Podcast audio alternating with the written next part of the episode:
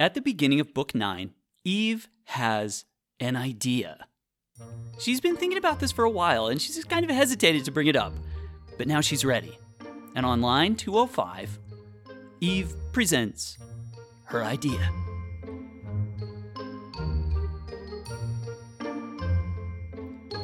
Hey, this is Darkness Visible. I'm Mr. Oram. Today's episode Eden Exposed.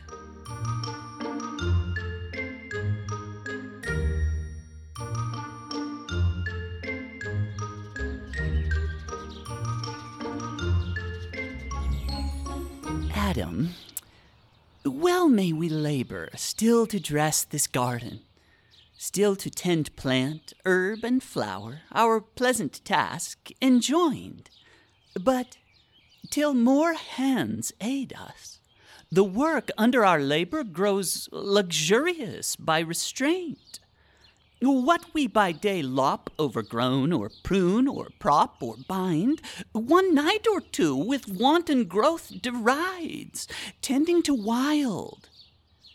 Thou therefore now advise, or hear what to my mind first thoughts present. Let us divide our labors.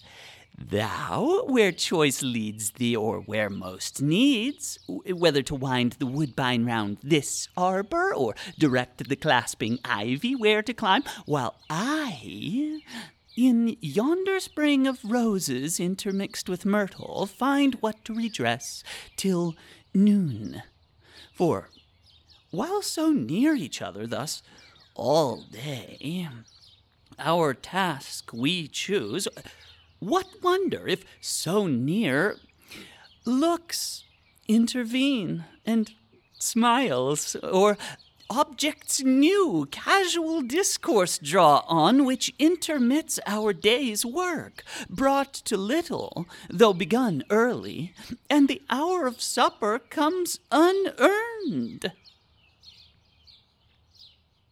So Eve here, very sensible. She's been, like I said, thinking about this for a while now, and finally she's come out with it.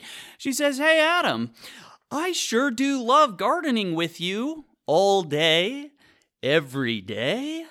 But what if we, I don't know, what if we split up for a few hours? You could garden over there and I, well, I could garden over there, and we'd get back together, let's say around noon. And Eve has some interesting ideas for why they should do this. She looks around and she says, You know, it's hard work keeping up with the garden. This place is growing like out of control. And I understand that, of course, eventually we're going to have kids and they'll be able to help us with all of our gardening, but for now, it's just the two of us and the garden is overgrowing. Maybe we'd be more efficient if we split up. Because, you know, when we're gardening together, occasionally we get distracted. I mean, all it takes is a glance, of course, and and one thing leads to another and all of a sudden we're enjoying mutually agreeable pastimes of another kind, or, you know, we see something new, some sort of new animal. Oh, look, what's that? It's a ferret oh, cool, Adam. And it, like that, of course, that interrupts our gardening. And well, there's all kinds of things that are getting in the way of us being totally efficient gardeners. So here's what I'm thinking I'm thinking if we split up for a little bit, we'll be able to take care of the garden a little more efficiently, and then we can get back together for lunch. What do you say, babe? And Adam responds very gently. To whom mild answer Adam thus returned. So, Eve, associate soul, to me beyond compare above all living creatures dear. Well hast thou motioned, well thy thoughts employed, how we might best fulfill the work which here God hath assigned us. Nor of me shall pass unpraised, for nothing lovelier can be found in woman than to study household good and good works in her husband to promote. Yet, Not so strictly hath our Lord imposed labor as to debar us when we need refreshment, whether food or talk between, food of the mind, or this sweet intercourse of looks and smiles. For smiles from reason flow, to brute denied, and are of love the food. Love not the lowest end of human life for not to irksome toil, but to delight he made us, and delight to reason joined. These paths and bowers, doubt not, but our joint hands will keep from wilderness with ease as wide as we need walk, till younger hands ere long assist us. But if much converse perhaps thee satiate, to short absence I could yield. For Solitude sometimes is best society, and short retirement urges sweet return. But other doubt possesses me, lest harm befall thee, severed from me, for thou knowest what hath been warned us. What malicious foe, envying our happiness and of his own despairing, seeks to work us woe and shame by sly assault? And somewhere nigh at hand watches, no doubt, with greedy hope to find his wish and best advantage, us asunder, hopeless to circumvent us join, where each to other speedy aid might lend at need. Whether his first design be to withdraw our fealty from God, or to disturb conjugal love, than which perhaps no bliss enjoyed by us excites his envy more, or this, or worse.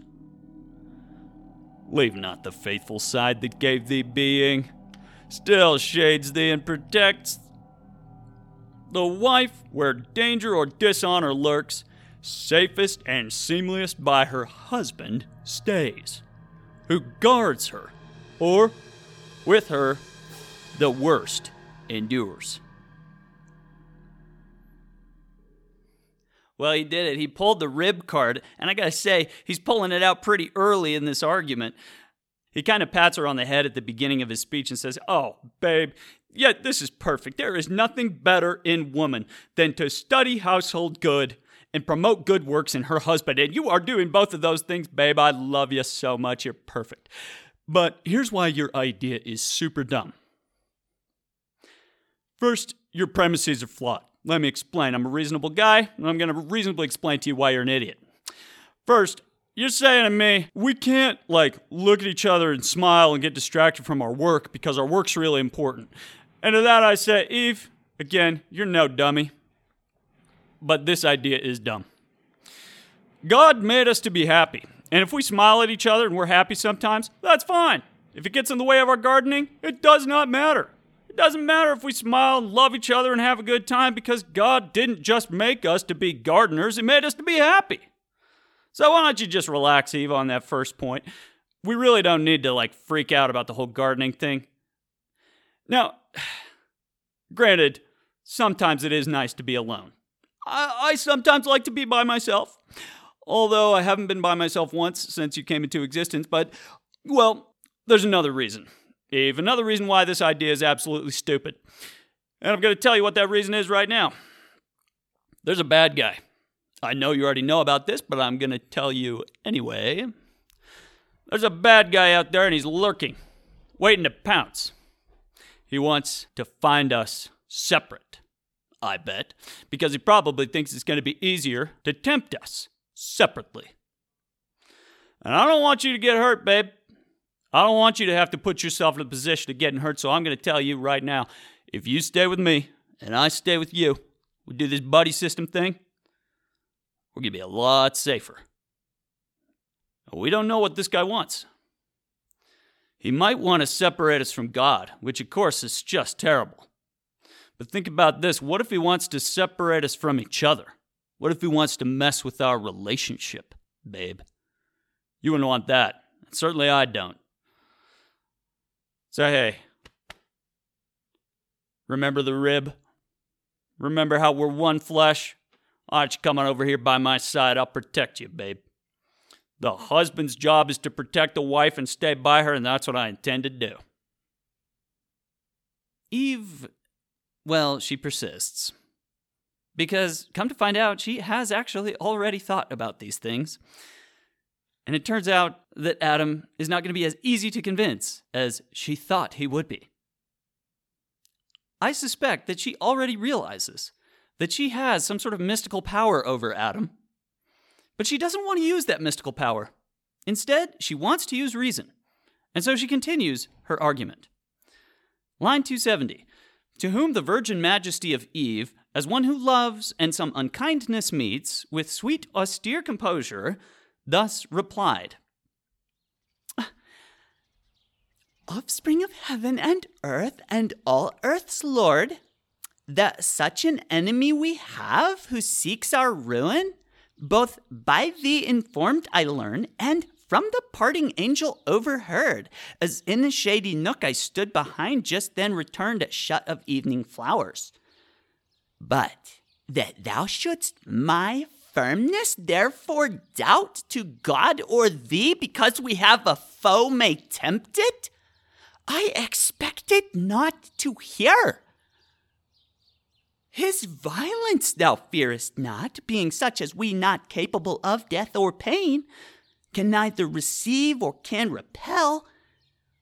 His fraud, then, is thy fear, which plain infers thy equal fear that my firm faith and love can by his fraud be shaken or seduced.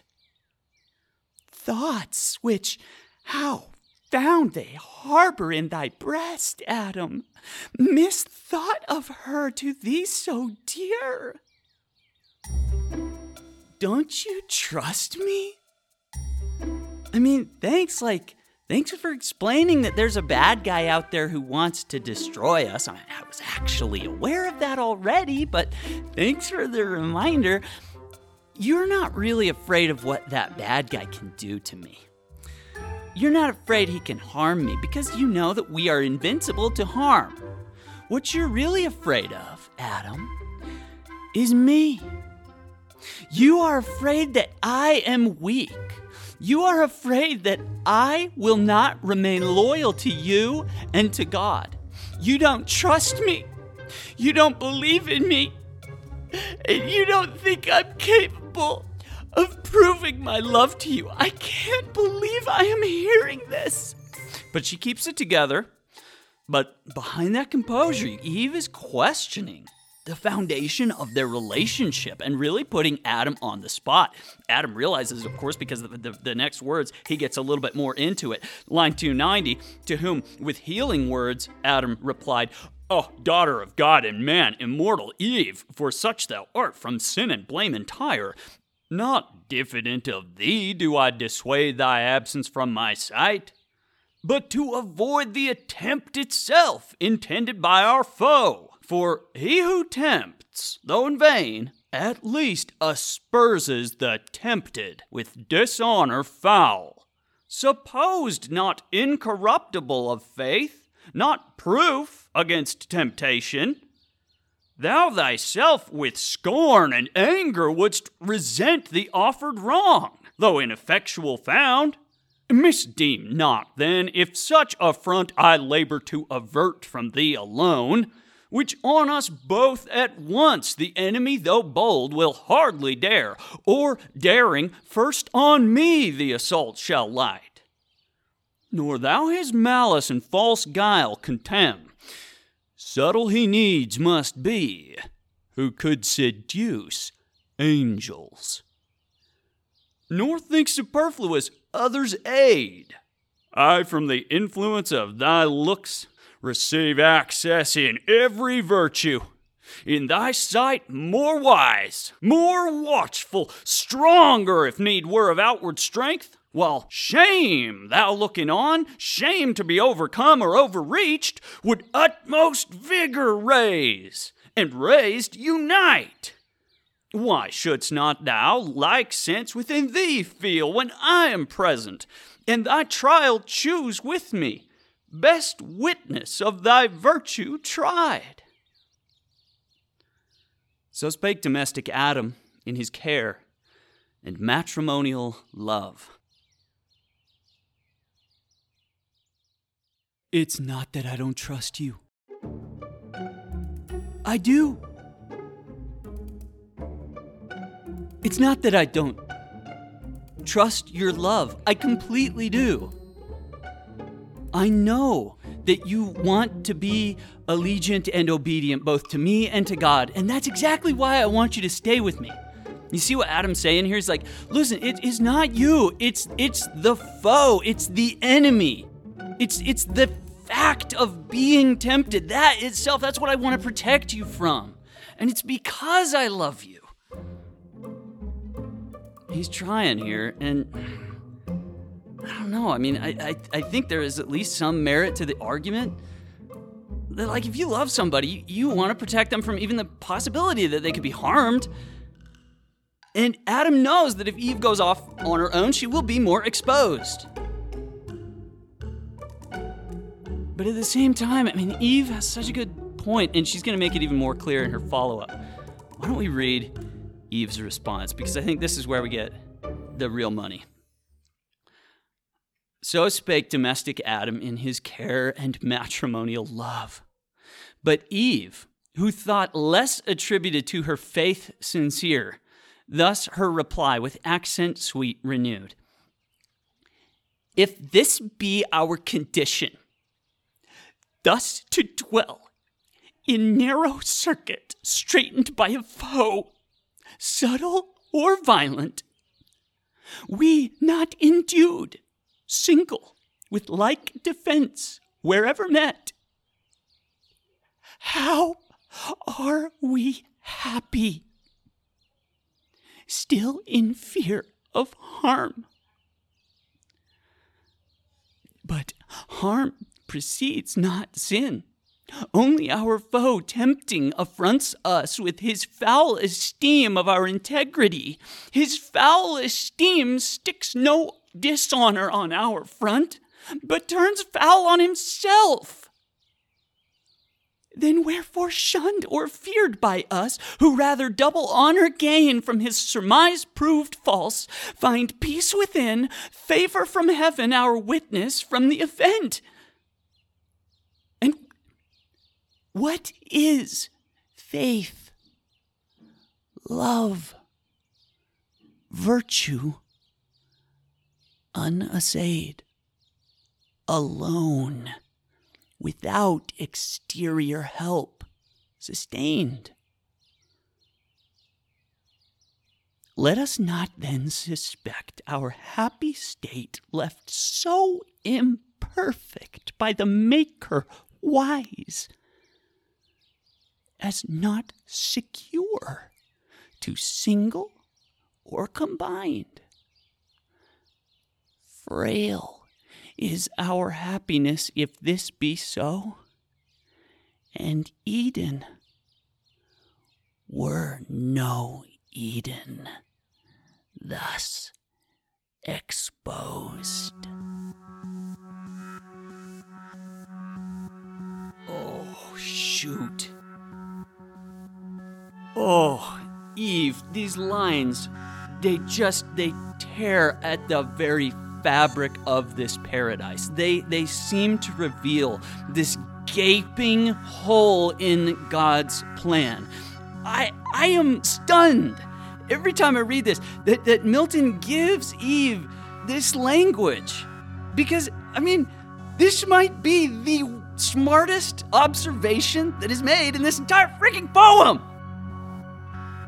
What is faith, love, and virtue if they are never tested? And what can I, as, a, as an agent, what can I know about myself if I'm not free to face temptation alone?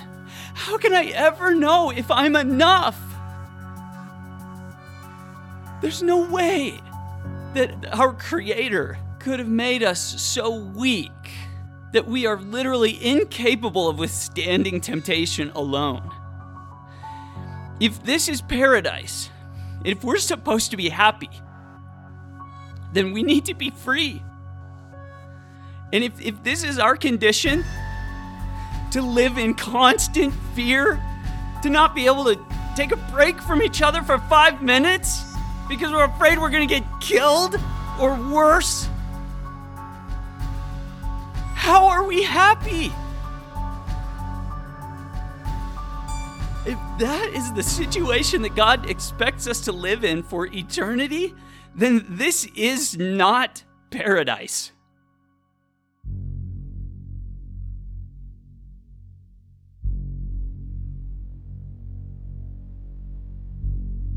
There's one more element to her argument here in, in, in, the way she was responding to Adam. One element that I think really drives home is the like deep truth of this conversation. Because Adam has said, hey, I don't think you're going to succumb to temptation, but just being tempted, that alone casts aspersions on you. But Eve, I mean, she's desperate to go out on her own because she's desperate to know herself and to know whether she can withstand this temptation. And so she says, Listen, just being tempted, that doesn't cast dishonor on me. It casts dishonor on the one doing the tempting. Me, it does the exact opposite. It elevates me. It proves that I am capable, that my faith and love and virtue are real. And I think some of us have heard this argument and maybe even participated in an argument like this from time to time, perhaps with a parent, perhaps when asking to go to that party. Hey, Dad, can I have the keys? Where are you going? Oh, I'm just going over to my friend's house for that party. I thought we talked about this. Um, yeah, we did. Yeah, I don't I don't feel comfortable with you going to that party. Uh, you know they're going to be drinking. Hey, Dad, I yeah, I know, but you know I don't drink, right? Yeah, yeah, I know that. Yeah, so I'm just going to I'm going to go, but I'm not going to drink. Son, come here. And you have this conversation, the very same conversation that Adam and Eve are having. You, of course, you want to go out there and just like experience the world. You want to know yourself and whether or not you're capable of resisting the temptations that exist in the world. And plus, you, you want to have fun and be around your friends. Meanwhile, dad is like, hey, listen, I'm trying to protect you. I'm trying to do what's best for you. And by the end of the conversation, you don't know whether your dad actually believes in you or not. And your dad doesn't know whether it's time to let you go or time to pull the reins in tighter. That's the kind of thing Adam and Eve are, dealing with here. And it's the first marital disagreement that they've ever had. And you've probably noticed that what they're arguing about is free will. One of the deepest and most complex ideas in this poem is at the core of this marital disagreement. How can we be truly happy if we are not truly free, says Eve. And Adam responds, We are truly free, but only if we obey God and stay as far away from temptation as possible. And what a paradox! what a what a bizarre situation to be in where, where you know that if you step one inch over the line, it's over. But if you stay within the boundaries that are set for you, then you're free. Adam seems to accept that. Eve questions it. And that questioning is going to get her into some serious trouble very soon. Adam has one last chance to try and persuade her not to go and he tries his best to explain that when she faces this temptation, she won't even know that it's happening. He's going to explain to her that reason is perfect and that as long as reason is informed by truth, she can never succumb to temptation. But reason can be misinformed. Reason can be tricked or deceived. He's trying to explain lying to a completely innocent mind. And I don't know how he's capable of this because he himself is also innocent, but I guess he did hear that very thorough explanation of Satan's rebellion. And I think a few things from Raphael's discourse actually got into his brain and have settled there because he is saying something quite profound to Eve. He's saying, when you are tempted, you won't know that it is temptation. You will feel like it is reasonable and right because your reason will have been misinformed.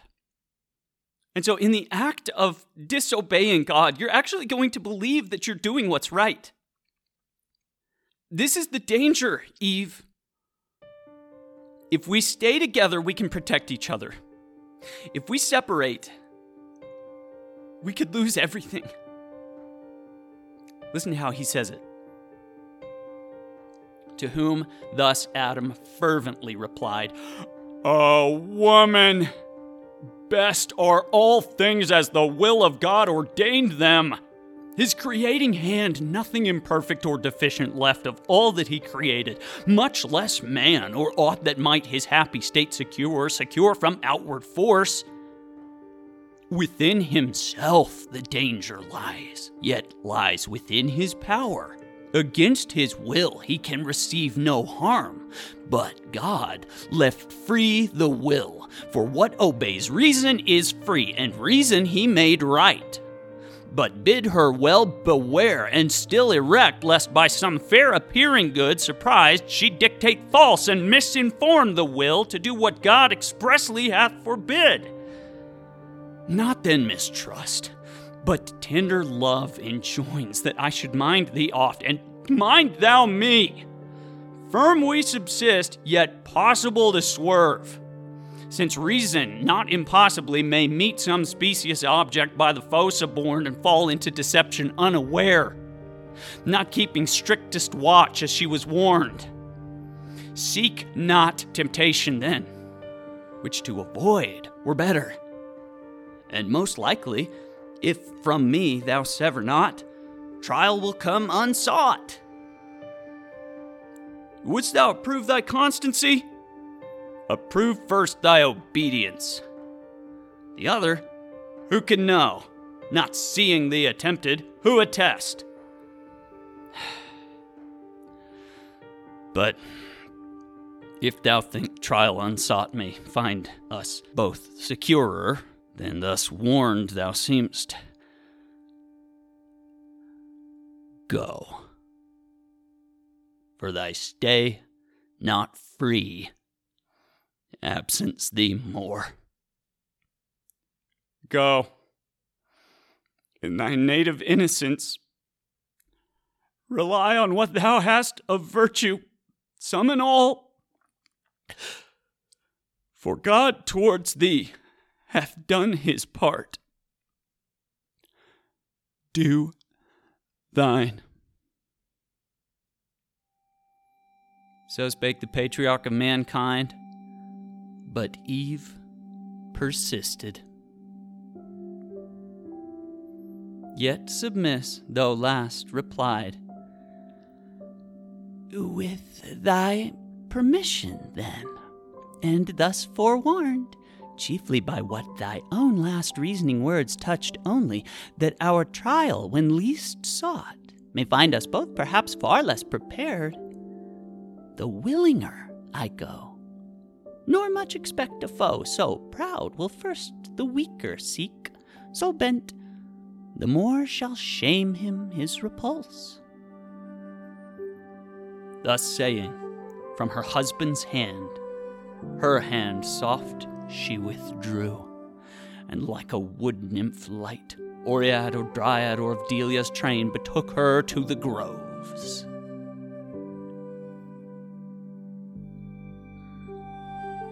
And Adam watches as Eve delicately but purposefully treads off into the garden alone.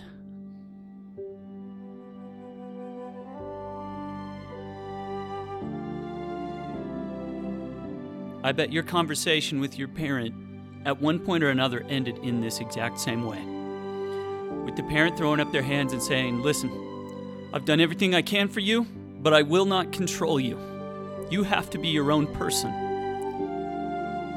And if I were to keep you here against your will, then you might just as well be gone. Be smart. Stay safe. I trust you.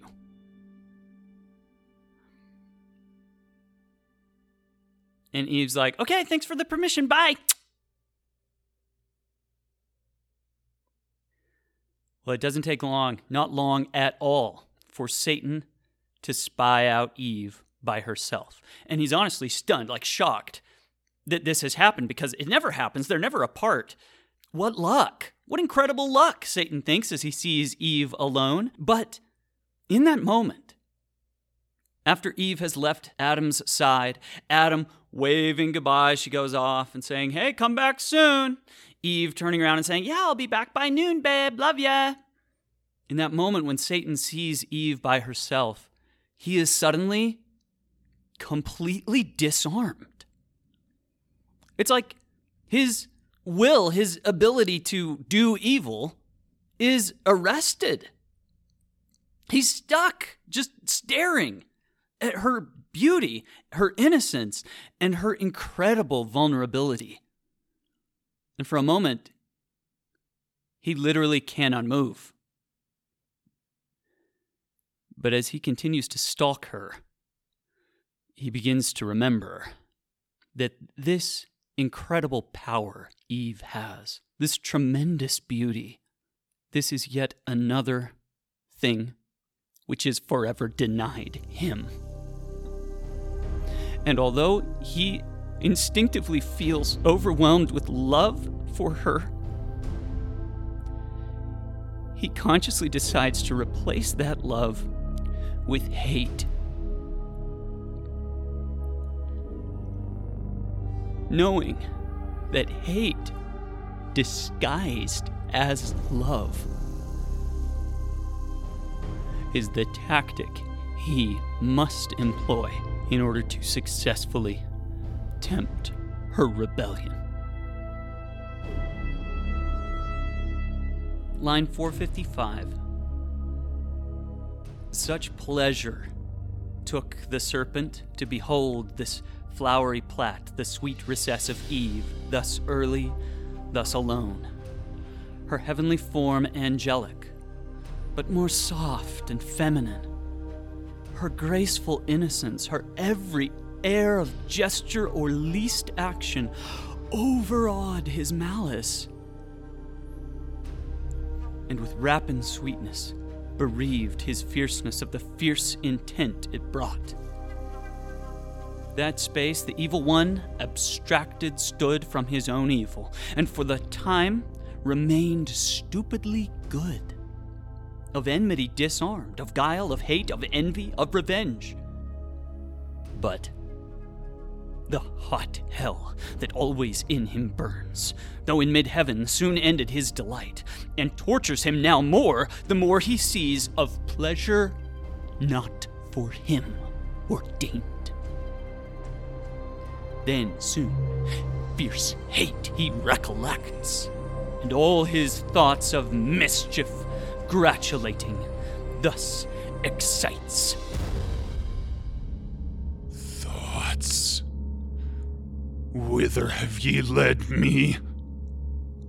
With what sweet compulsion thus transported to forget what hither brought us? Hate. Not love nor hope of paradise for hell, hope here to taste of pleasure, but all pleasure to destroy, save what is in destroying other joy to me is lost. Then let me not pass occasion which now smiles. Behold, alone the woman, opportune to all attempts, her husband, for I view far round, not nigh, whose higher intellectual more I shun, and strength of courage haughty and of limb heroic built, though of terrestrial mold, foe not informidable, exempt from wound. I not so much hath hell debased and pain enfeebled me to what I was in heaven. She, fair, divinely fair, fit love for gods. Not terrible, though terror be in love and beauty, not approached by stronger hate. Hate stronger, under show of love well feigned, the way which to her ruin. Now I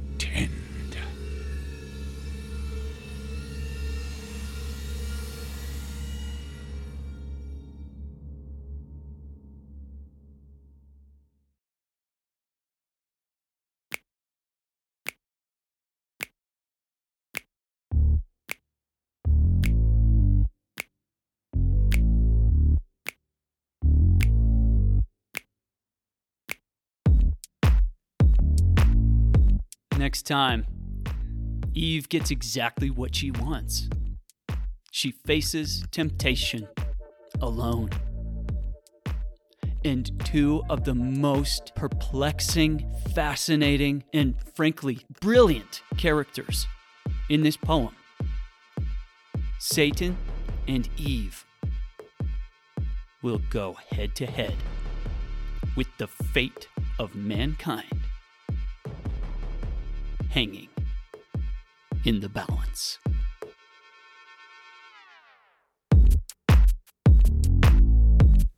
Darkness Visible is a labor of love for my 10th grade English students, and everyone is more than welcome to listen for free. But if you're a parent and you're looking for ways to support teachers, here's one way. Click on the donate link in the description to this episode and make a small recurring contribution to keep this show alive.